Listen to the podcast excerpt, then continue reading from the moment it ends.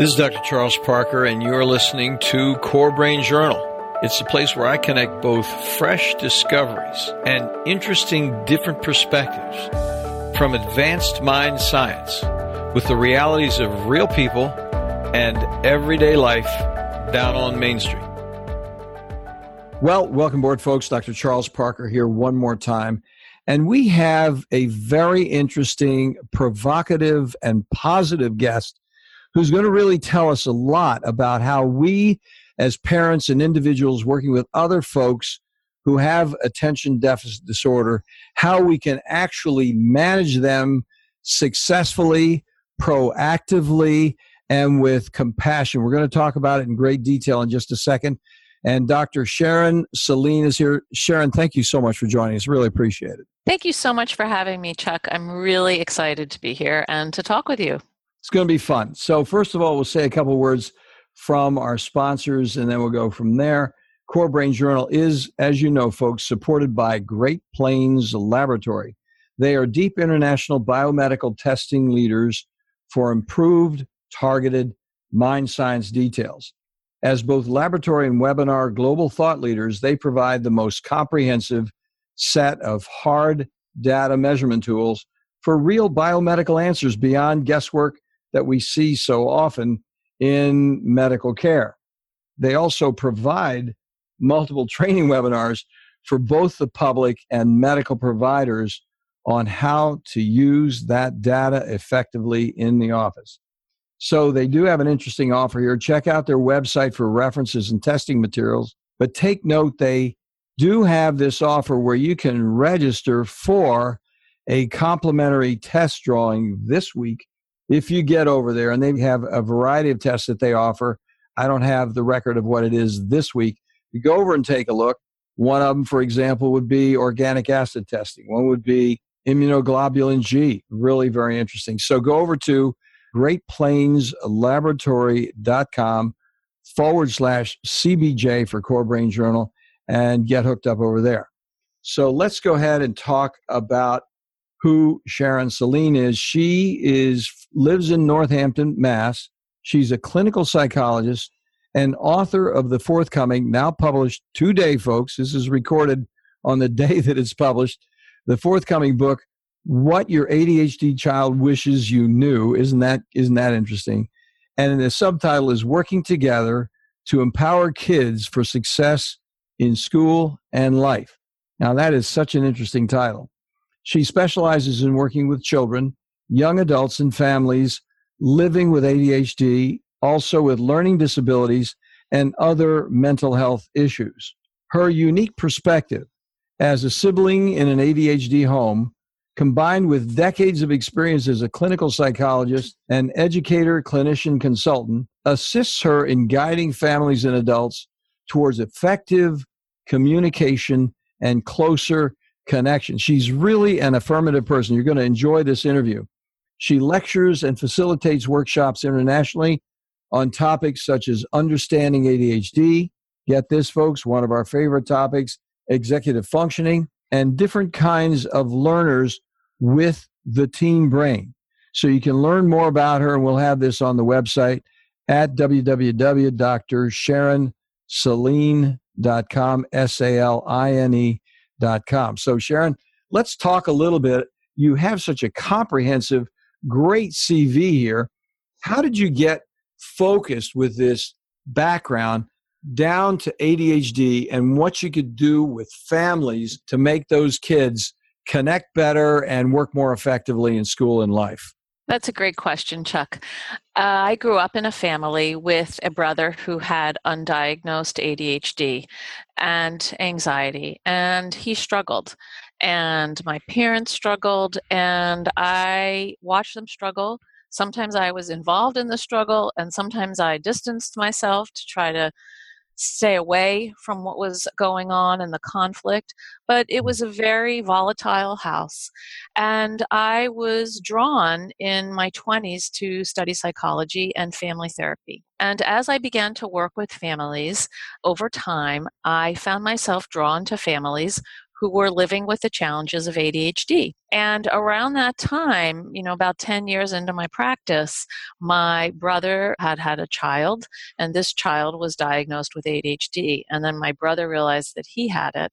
And so it started all to sort of come together. You know, I was finding myself pulled for reasons I wasn't sure, except I enjoyed the humor and the excitement of working with these families because it is exciting. There's a lot going on in the room, and their desire for change, they want to make things better. And it's always really nice as a psychologist to work with families or clients who really want to get into a better place. So all of these forces came together, and I found myself more and more interested in ADHD, going to trainings, going to workshops, to study with the luminaries, to study with Russell Barkley, to study with Ned Hallowell, and it sort of evolved. Those guys are just great guys. We've had the opportunity to interview Dr. Hallowell here on Core Brain Journal, and he's such an interesting guy. And one of the things I like about Dr. Hallowell, amongst many, first of all, he's smart, which is always fun,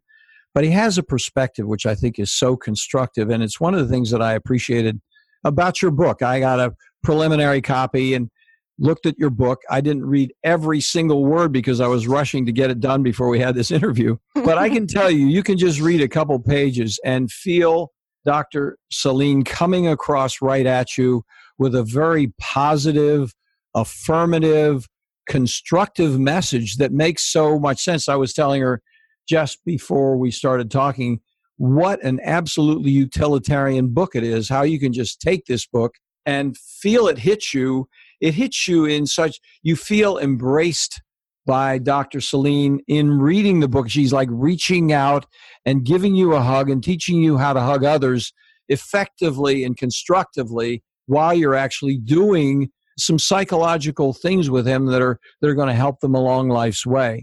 So tell us a little bit about those people. Did you know Dr. Hallowell? I don't know him personally. We know people in common. But Dr. Hallowell and Dr. Ross Greene were really formative for me, as well as Dr. Robert Brooks. And I'll explain why. So I believe that people do the best they can given the resources that they have available to them. And Dr. Greene, Ross Greene, has written some really tremendous books on this exact idea. Lost at School was one of them. And his philosophy is that kids do well if they can. And then you have Dr. Hallowell, and his belief is that ADHD is not a curse. There's a lot of great things about having ADHD and having an ADHD brain, and you have to sort of tolerate some of the limitations along with those great and embrace those great things. You know, look for the strengths. It's a very strength-based positive approach, and that appealed to me. And then you have Dr. Robert Brooks, who's done quite a bit of research on resiliency. And these things came together for me in a way, which was that, you know, if you can work with families with ADHD and you have a positive strength-based approach and you understand that kids are doing what they can do given the resources that are available to them, and parents are doing what they can do given the resources that they're available, then everyone has a little more compassion and forgiveness and slack for each other. And then, because people are willing to work together, they're able to build resiliency in their children, and I think also in the parents. It's a give and take. And so all of these things came together for me, and it became clear to me that what I was seeing in my office and when I did workshops were that parents and kids were missing each other's messages. Kids were telling me things they weren't telling their parents.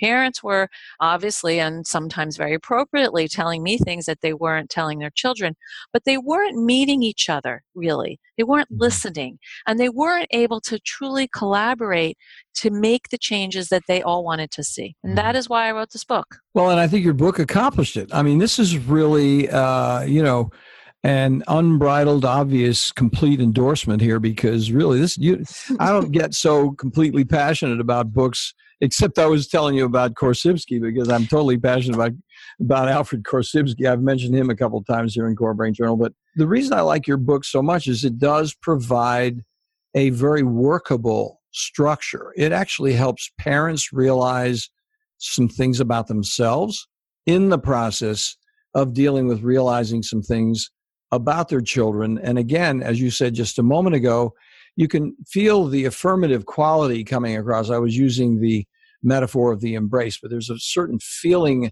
of acceptance and understanding if you see these qualities that are inherent in every individual, and that a parent can then build on these as opposed to pathologizing the situation and pointing out the difficulties. And here's another negative, and then we're going to have to retrain that brain because it's so completely out of whack kind of thing. And we have to, so it throws a whole negative discourse on a thing, on a process that needs to become constructive. That's why I'm so enthusiastic about your book. Thank you. I really love stories. And I think that's why I became a psychologist. I'm interested in people's stories. And I've always been interested in the stories that kids are telling themselves about themselves. You know, what do kids say to themselves? How do they encourage themselves to do things? How do they motivate themselves? How do they hold themselves back?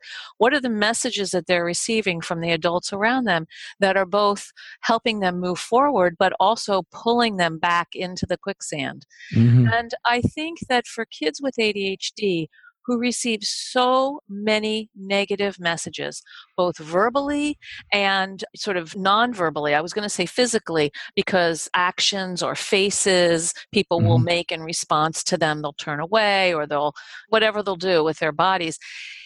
They start to internalize those statements, those messages, those stories, and then they tell them about themselves. And yet there's more. There's something underneath. It's like, wait, I have something inside of me that's special, that's unique. How do I get that out in the context of feeling like I'm wrong all the time? So in this profound sense of shame and disappointment that these kids often carry around, the contrast to that is parents who are able to accept them where they are, notice their efforts, and work with them towards shared goals. That doesn't mean that they'll always reach the goals quickly or easily, but by noticing the efforts, that counteracts all of those negative messages and works towards the positivity ratio that Barbara Fredrickson has found, which is 3 positives for every negative, minimum. And think about what many of us receive, and especially what kids with ADHD and LD receive. It's not 3 to 1. It's amazing. You know, I'm thinking about interviews we've had with leadership guests who talk about leadership. And it's the same thing in our adult lives. You have a person who's emphasizing how we as a team can work together effectively because of the assets that these different team members have. Instead of, look, we're doing this wrong, we're doing that wrong, we're doing this wrong, and you got to do this better, and you got to do that better. You know, that whole thing of pathologizing the group and individuals in the group. I was in a situation myself many years ago when I had a very significant leadership position in a group, and the guy just chewed me out in front of everybody for really nothing. You know, it was the thing, I really didn't do anything wrong per se, but he had heard some rumors, so he decided to crank it up and say something. So it's one of those things where it goes on in the professional community. People who should know better don't really have the thing that you're talking about tied up down in their bones, so they can't communicate it effectively, oftentimes with patients or with patients' families. That's why what you're saying is so provocative and positively and useful. Let's take a moment to talk a little bit, and then we'll take a break in a second. But I think that the 5 things you talk about. I love your 5 C's. Thank you. I mean, it's just make it easy. This is not complicated, folks. I mean, let's just get down to the basics on this. Why don't you start by taking a moment to talk about your 5 C's a little bit so people know what I'm talking about? Absolutely.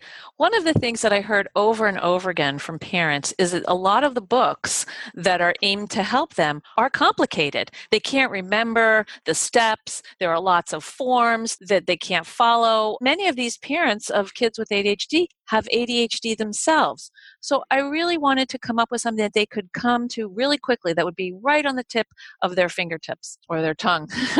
So the first C is self-control. And what that means is that parents have to manage themselves first. You cannot help a child who is having a tantrum or is in the midst of an emotional tidal wave or a meltdown gather themselves together and calm down if you yourself are dysregulated. And it's extremely hard not to be dysregulated when your child is provocative. So what I want to help parents do are the following things. First of all, start to notice what the bodily signs are that you're becoming dysregulated. Is your heart beating fast? Are you short of breath? Are you feeling hot? Your face? You sweating? These are signs that you're moving into the direction of being triggered and possibly losing it. When you can notice those things, then you can do some breathing techniques. I like alternate nostril breathing from yoga. It really calms the system down. But that doesn't work for everyone. Sometimes kids tell me they like smell the flower, blow out the candle, and that helps them. So sometimes that can help adults too. And if nothing works, what I encourage parents to do is to go to the bathroom, because every child understands that you have to go to the bathroom sometimes. Go to the bathroom, wash your hands, take a deep breath, and pull yourself together, remembering that your child lacks resources right now and is exporting all of their upset onto you. What kids told me over and over again is that's very difficult for them is when their parents become dysregulated, when the kids are off. That they need their parents to try to help them pull it together. I have one example of a little guy who gets, he was in the car and he was provoking his sisters, and his father wanted him to, stop. He's driving, stop. Kid wouldn't stop. Father threw a shoe at him. That was not an effective way to deal with the situation. And when we broke it down, the father said, well, I was driving. What was I supposed to do? And I was like, get off the road. Mm-hmm. Get to the next exit, tolerate the yelling in the back, get to the next exit, get out of the car, pull yourself together, and then deal with your son. And as we were talking about this, the son, who was like 10, said, yeah, that would have been a good idea, because then I could have gotten out of the car and I could have calmed down. And maybe you could give me a hug, because I would really like a hug. And the father looked at me and he said, no, I don't think I can do that, Dr. Sharon. And I looked at him and I raised my eyebrow, left eyebrow, and I said, really? And he said, come on. Okay, I'll try. I say, okay, good. So that's the self-control. The next C is compassion. And really what that's about is remembering this idea that kids want to do well if they can. That's the Ross Greene idea. Yeah. Kids want to do well if they can. And if they're not, what's going on for them that's impinging that ability? So I've transformed that for ADHD kids to be, kids really want to do well if they have the resources to do that. And they're in an environment that encourages that. And so when parents can practice compassion for themselves, that they mess up, they lose it, for their kids, that their kids mess up and lose it, then there's an atmosphere of kindness and forgiveness. So that helps kids accept themselves because they feel accepted, and it also helps them see their parents as an ally. And these kids need an ally.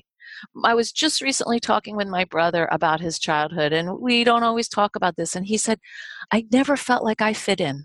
I mean, here he is, 50 years old. He's like, I never felt like I fit in. I had some friends, but I never felt like I fit in. That's a lasting impression. Right? Absolutely. You want to feel as a kid, you want to feel like you at least fit in with your parents. And that often sadly isn't the case. Well, and compassion is intimacy, really. I mean, exactly. What happens is if you're compassionate with a person, you're not saying, I love you. You're not being so completely explicit. I can imagine a lot of guys not wanting to get too explicit verbally about loving and caring. But by being compassionate about that other person, it's a measure of intimacy and respect. I see this positive thing about you. I understand you. I care about you without necessarily saying it in real words, but through that understanding, then the child can say, well, I have this piece about me that's okay, which is what we were talking about earlier. And doesn't everyone need that to have a sense of self-esteem and to build resiliency? I mean, life is challenging, and there are times when you will get knocked on your rear end, but you have to have some sense of yourself that's positive to get up and keep going and try again. And that's what's really amazing about these kids. I know I'm dragging out the 5 C's here, but what really amazes me about kids with ADHD, and one of the reasons I love working with them, is they get up over and over and over again. They go to school, which is often the hardest area of life for them. They re-engage with their family because they want to connect and they want to do well. So for collaboration, what that means is including kids in the solution process. And you don't have to do a particular, do this step one and this step two. It's fairly simple. You sit down, you ask about what's going well, you ask what's not going well, and in a particular area, maybe it's school, maybe it's home, maybe it's something with their sibling or a friend. And then you ask them, what would you like to see be different about that thing that's not going well? And then you may offer your observations neutrally. I notice this. I see that. Together, you come up with a plan. Perhaps you have some things on your agenda that you would like to see changed. They have some things on their agenda, and maybe one of them overlaps. You start with that because then you have buy-in. And for kids with ADHD, if there's no buy-in, there's no commitment to the program or to success because of all the negativity that they feel, and also because these are very spirited kids. They want to participate. This is such a good discussion, and I'm going to take a break in just a second here, but I just want to compliment you again. Sorry to be so effusive about my compliments, but really, as you think about this, listeners, what Dr. Saline is talking about here is conflict resolution on a very high order. I mean, it looks like a parent with kids, but you think about marital difficulties, and you think about adults having problems with adults, which really winds up being infantilization very often, because everybody regresses to an unhappy state of childhood where they're screaming and lose their own control. And exactly what Dr. Saline is talking about here is something that could be used ordinarily in marital discord. Because what happens is there is the measure of the one individual gaining some internal self-control, hoping that the other one does, the compassion in that I'm trying to understand you. And then really what she's talking about here regarding collaboration is really objectifying the process. Here are the things that are on the table. Here's what I see on the table. What do you see on the table? It's beginning the negotiation process in a stepwise fashion that makes so much sense. So listen, we're going to take a break right now. We're going to be back in just a moment. But when we come back, I'm going to ask Dr. Saline to wrap up the rest of the 5 C's. Folks, we've only got 2 more left. Oh my gosh. Then we're going to be able to talk a little more about applications in your home, in your office. Let's talk about it in just a second. We'll be right back. Today, the world of mind science, psychiatry, and mental health is rapidly changing with innovative, comprehensive testing that takes both patients and practitioners into a new world of measured details with useful, understandable, and remarkably actionable plans. The key phrase here is cost effective. Testing also introduces a key parallel word, predictability. Psychiatric treatment failure, especially after multiple medications and our brief hospitalizations, arises directly from the complexity of measurable brain-body imbalances and impediments that explicitly interfere with medical outcomes and create costly difficulties with inadequately informed supplement and medication trials over time. Great Plains provides a leadership team of biomedical experts with advanced laboratory insights, approved nationally both by the FDA and CLIA laboratory certifications, and is available internationally for both public and medical professions.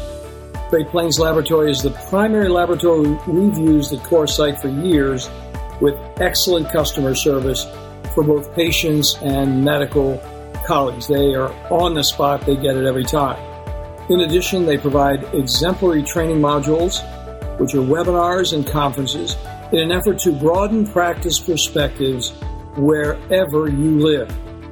Do follow up on one of these complimentary test offers today at http://greatplainslaboratory.com/CBJ. Yeah, that's Core Brain Journal CBJ. Well, welcome aboard, folks. We're back again here with Dr. Saline, Dr. Sharon Saline, and she is talking about us. She's from Northampton, Massachusetts, and she's talking to us about a whole lot of interesting things of a recent book. And we'll talk about the book in just a second. We want to get right back to this interesting conversation because it's so easy to be enthusiastic about good answers. And so we have hit already self-control. We've hit compassion. We're talking about the collaboration process. Now, I hope I didn't cut you off, Sharon, when you were talking about the collaboration process. Was there anything more you want to say about that before we go to the next step? No, actually, you didn't cut me off. You interjected a really important point, which is that collaboration is based on respectful listening. And that means believing that your child has something valid to say and that they know themselves, because these kids do have some ideas about what works for them and their brains. And we as adults, we have to listen to them and try to incorporate them into what we think is best in order for the solutions to stick. So the fourth C is consistency. Now, I don't think anybody is perfect. And in fact, I really believe that people can only change one thing at a time. So I don't expect parents to do it right all the time. I don't expect kids to do it right all the time. I don't expect myself to do it right all the time, although I would like it if I did. Me too. I know the feeling. Right. But what consistency means is doing it right as much as possible. And when I say right, I mean saying what you are going to do and meaning it. What happens a lot in families is that people get upset and then there's threatening of this, that, and the other, negative consequence that they can't follow through. I mean, one father threatened to take away his daughter's birthday party because of something she did. And of course, he wasn't going to do that. He had to backpedal. And then the message that his child gets is, oh, okay, you don't really mean what you say. So there are times when we have an evening routine and the evening routine is disrupted because you're sick or because we're going to grandma's for her 75th birthday or whatever it is. That's understandable. You explain that. But if you set up a routine and then your child thinks that if I, nudge you enough, I can change it, and you do, then the lesson that they learn is I can nudge people to get what I want. So I think consistency in that realm, which is don't expect yourself and don't set up goals for yourself that you can't meet. The other part of consistency for me, which is very important, is about efforting. To me, consistency isn't always about reaching the goal over and over again, but it's about trying and continuing to try in an effective way. And it's inherently related to celebration, which is the fifth C, which is noticing those efforts and giving positive feedback. I am not one of those people who does not believe in praise. I actually think praise is great if it's specific and immediate. And it doesn't have to be, oh, you cleared the table, let me bake you a cake. It's like, hey, you cleared the table, high five, eye contact, good job. That kind of thing. Yeah. Because you want those positive comments to go in. And that's what's going to build a good sense of self. So it's that noticing the effort and, hey, you know what, you got off the computer when your alarm went off. I had to come get you, but you got off. We didn't argue. That was cool. That kind of thing. So true. I was thinking while you were saying it, it's again, the usefulness of your remarks are so interesting and encouraging. But I was thinking about actually teaching children. One of the things I've been a strong advocate is thinking about having mediation classes that children would run themselves with dispute resolution in grade school, that they would be trained mediators with their colleagues, so they would start negotiating what the boundaries are and what the offense was, and they would actually then earn awards for being trained negotiators in grade school. They could have a hierarchy. If he's a beginner negotiator, he's an intermediate negotiator, oh, we're going to have to send this to the expert fifth grader negotiator, who's going to come in there and who's had some experience. I think it would be so much fun in schools. But what you're talking about, that's wonderful. I love that idea. And they used to do the conflict resolution. They'd have peer advisors or peer conflict resolutions way back in the 90s. I didn't know they did that. I mean, that was very popular. Oh, I lived in California at the time, and we trained kids in schools, and they would, you know, it was usually in elementary school, like sixth graders, and they had a special T-shirt that they wore. Yeah. And they would sort of be on the playground, and different kids would do it on different days on the playground or in the cafeteria for lunch, and they would be the ones who would, if there was a conflict, they would come over and do exactly what you said. But it kind of went out of favor, which is too bad, because I think we could really use it now. Well, it's really big. I mean, I was raised in a small town in southern Missouri for up until the 8th grade. And the big deal down there was becoming a school crossing guard. You know, and, I remember those days. This is so much more evolved with self-management and really understanding and language and thinking than becoming a school crossing guard. You know, it's amazing. And then you teach a child to actually negotiate from, I think one of the things that happens with administrators and my dialogue with administrators is they just don't want that child to be so empowered that they can argue all the time. They're already arguing.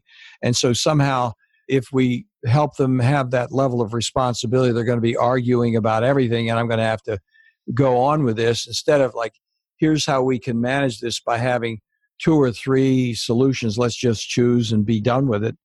They're like, okay, well, I'm going to have to negotiate all the details. Well, and people don't really know how to negotiate by just saying, well, let's pick one of these and come up with it and see how it works, you know, and get a closure on it. Everybody thinks they just have to negotiate until they turn to ashes. I think that's really true. And I think one of the challenges for parents today that I see is that there's a confusion between a negotiation and giving in, because there's a way in which, particularly with kids with ADHD who are they can be very assertive in their opinions and sometimes combative, that parents relent because they just don't want to deal with it anymore.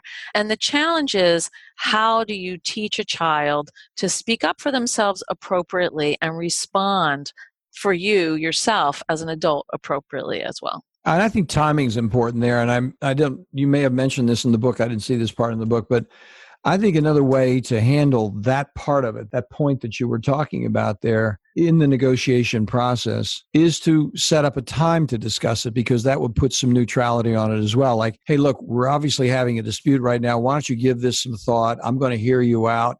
And then let's sit down and actually put pencil to paper and come up with some ideas. But let's do it in about a half an hour. We both have a little more time, and when we can actually think about this more carefully. And just putting that time in takes that emotional pressure off. And then it can be much more objective, office-like procedure where we're going to do this cognitively and objectively as opposed to affectively. I absolutely talk about that in my book. I say, you know, you pick a time not in the middle of the upset where you come back to it in a calm way and you discuss, because you can't do it in the middle of an upset. And I think that's what happens in a lot of families, is you're in the middle of something that's evolved that you didn't expect, and you want to try to figure it out and you can't. And it just sort of snowballs into something. I call those things, so I encourage families to take what I call time apart, but you plan them before the event, and you plan how long they are, you plan where they're going to go. You just decide, okay, look, I'm calling a time apart, and our time aparts are 20 minutes, and you can go to your cozy comfort space that we created for you. We just need to separate. And this definitely works somewhat better with teenagers, although, you know, younger kids can do it, 9, 10, 11, but it's harder for younger kids, 5, 6, 7, 8, because they don't have the cognitive brain development yet to be able sometimes to remove themselves when asked. You know, if parents say, look, we're just going to take a time apart, we're going to talk about this in a half hour. But you have to have set up what that time apart consists of. You know, because you can't just say, I don't want to be with you for 20 minutes, because that's not going to work. The kid's going to be kind of left out, hung to dry. Well, I think that whole thing, I keep listening to you and I keep thinking of all these other applications. So forgive me for free associating a little bit. Awesome. But I'm thinking about you and the value of your words and your work, not only with troubled families, but I do consultation with child and adolescent residential care centers, you know, and I think about they are treatment failure after treatment failure after treatment failure. Yes. And then they're in this place where people are, one of the benefits they have for the problems that are brought in is some consistency in terms of approaching things, some consistency in meals and discussion and conflict resolution. But I think that that's a wonderful opportunity for you to think about residential treatment centers. I mean, really, what a great place to go, because if they just took the 5 C's and made that the way we do conflict resolution and trained all the staff to do that in a residential treatment. I mean, think about the benefit that would accrue in that larger scale with an entire center. And there are a lot of residential care centers in the country that could use this. It would be a lot of fun. That's a very interesting idea. Thank you. You put a package together on that, because you would be you'd be a major hit, because I like the one I'm working with. The guy is a very evolved guy. I've interviewed him here, Rob McCartney. He's over at the Barry Robinson Center here in Norfolk.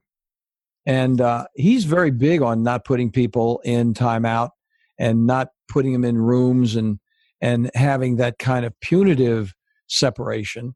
But I think this offers a constructive separation and in a way that has a certain plan associated with it, with a plan even following the separation. Okay.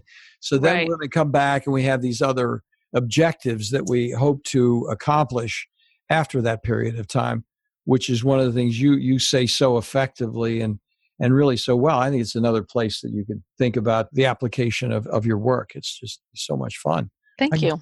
I can see you going around the country talking to that. Awesome. That would be awesome. Hey, Sharon, it's an opportunity to go to Idaho, Go out to the ranch in Idaho, do a week out there. Yeah, no, I would love to see more people use the 5 C's. It's my whole hope with this book is to reach more people and help people get on the same page and reduce conflict, reduce stress, and increase connection and closeness. Yeah, the other title for the book would be, and this is just occurring to me, so I haven't thought out entirely, but what your ADHD partner wishes you knew. That's the next book, I guess, huh? Just a little suggestion. And because, it's going to be easy to write because you're there. And then what happens is, and it certainly has application, because you think of all the people and the coaching opportunities that occur within families for the adults amongst themselves. Then really interesting. And then the next one after that is what's your, and I want to use the word ADHD in this context, what's your impulsive employee wish you Then you go and hit the corporate market there. That'd be so much fun, because I could see you doing that as well. I can see you speaking on Google right now. You're going to the entire Google symposium doing a Google talk. It'd be fantastic. Well, this has been such an entertaining and really, more importantly, useful. And I overuse the word utilitarian, but it's one of my favorite words, because if it's not utilitarian, why in the heck are we doing it? I mean, if it doesn't have a punchline to it, if there's not a change in the way we're approaching complex situations in some constructive way, then what's the point? I mean, it's like, let's do it. Let's get it together. So, Sharon Saline, you've just done a great job with this book. We really appreciate your taking the time to come and talk to us about this. In closing, we're winding down here a little bit. Would you say there are any specific cautionary notes that you would say to listeners as they come up to approach the book? Sort of, hey, here's the one thing that I would say is a cautionary note. Do you have any issues there? I'm putting you on the spot a little bit, because I'm trying to think about what would be the reason to not get into this. What would be the reason a person would say, well, it's over my head, or I don't. Do you have anything you want to say about that? I would say that the cautionary note would be that I think some parents may think, I already know what's going on with my child. Good point. And I don't need to read a book about what is going on with my child. They tell me and we're fine. And I think that that's true. They tell you some things, but they don't tell you everything. And it's not that my book is going to tell you everything, but it's going to hopefully open some windows that may have been closed, or shed some light on areas that would lead you to have conversations with your child about things that you may not have otherwise talked about. Yeah.